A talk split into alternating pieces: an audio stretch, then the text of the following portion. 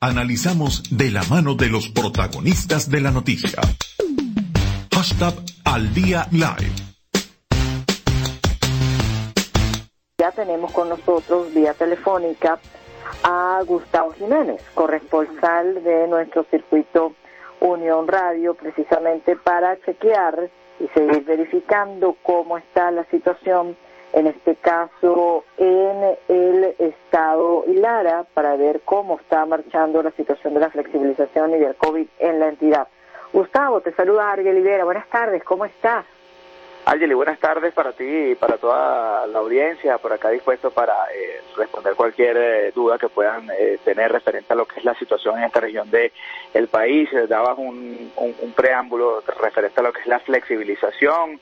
Ya esta, ya esta semana se, se comienza nuevamente a dar apertura de cierta manera, por lo menos para lo que es el sector del comercio y otros sectores económicos importantes para nuestro eh, país.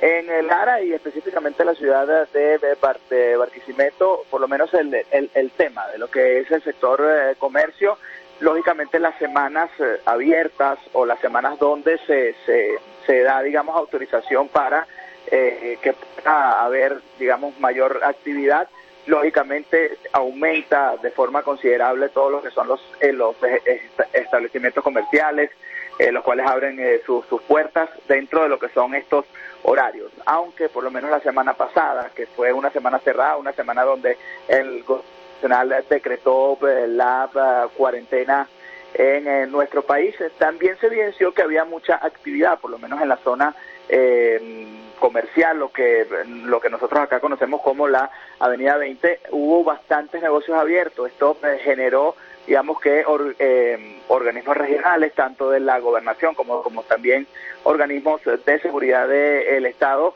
de cierta manera hicieron cumplir la norma, hicieron cumplir la cuarentena, cerrando muchos de estos establecimientos. En muchos casos tenemos, digamos, reporte de parte de la Cámara de Comercio que muchos fueron sancionados por violar la eh, cuarentena, por abrir y prestar algún tipo de venta o servicio cuando eh, se, se, tenía prohibido, digamos, eh, muchos de los sectores solamente se podía disponer o se podía mantener abiertos los sectores priorizados, entre ellos alimentos, entre ellos también la venta de medicamentos. Pero a grosso modo ya durante este lunes pudimos observar mucha mayor actividad. También el tema de los horarios, creo que esto ha causado no sé si confusión o, algún tipo de desorganización porque las personas o los comerciantes buscan abrir sus negocios, digamos, de, de, manera normal o como están acostumbrados a hacerlo.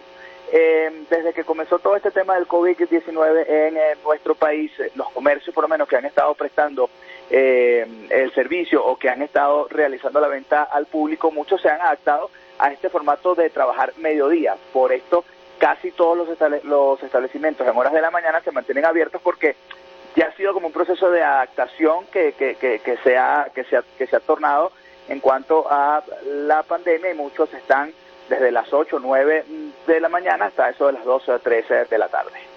Gustavo, en cuanto a los centros, eh, digamos, de salud, ¿cómo ves el asunto? Hay, al, respecto a los casos de COVID, particularmente allí, el, seguir además los protocolos, las medidas sanitarias.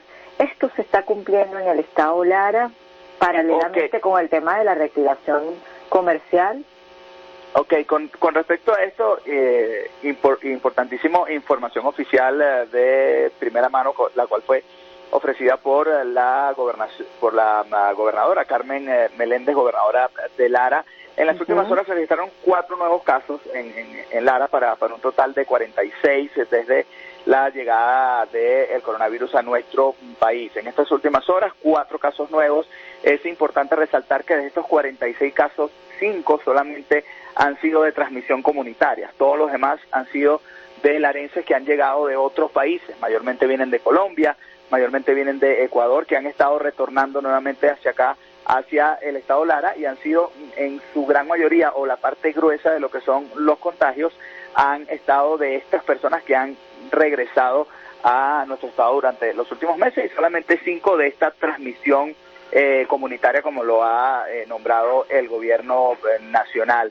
referente a lo que son las personas fallecidas, solamente dos. el, el paciente número uno de Lara, un adulto de 68 años, si mal no, no recuerdo, que fue la primera víctima, y un niño de dos años que tenía una, eh, una condición desfavorable, tenía, digamos, la enfermedad de hidrocefalia, ese eh, se contagió de lo que es el COVID-19 y es la segunda persona fallecida en, nuestra región. Referente a los centros de salud, hay, digamos, toda una organización por parte de la Secretaría Regional de eh, Salud de los puntos centinelas, digamos, son algunos CDI, algunos están en los municipios foráneos, no están dentro de, no están dentro de Barquisimeto, donde están siendo eh, atendidas las personas que han dado positivo. También hay centros, por lo menos como lo es la Villa Bolivariana, donde se reciben a todos aquellos que llegan desde fuera y eh, se mantienen allí en esta eh, cuarentena de, de, 15, 20 días mientras llegan los resultados de las pruebas que se le han venido realizando a estas personas. Personal médico, personal de enfermería, que presta servicio en los centros de salud público en días anteriores sí han denunciado que no hay, digamos, una completa dotación de los implementos necesarios para eh, tener una, una prevención, mm, digamos, completamente efectiva para lo que es el COVID-19. Es, importante recordar que en el Hospital Pediátrico de Barquisimeto, Agustín Subillaga, una doctora que prestaba eh, servicio en este centro de salud salió positivo para COVID-19. Bueno, Gustavo, muchísimas gracias por tu completo reporte. A tu orden, Ariel. Amigos de Unión Radio de las redes sociales, era Gustavo Jiménez, corresponsal de nuestro circuito de Unión Radio en el Estado Lara. Importante, amigos, tanto de redes sociales como de radio.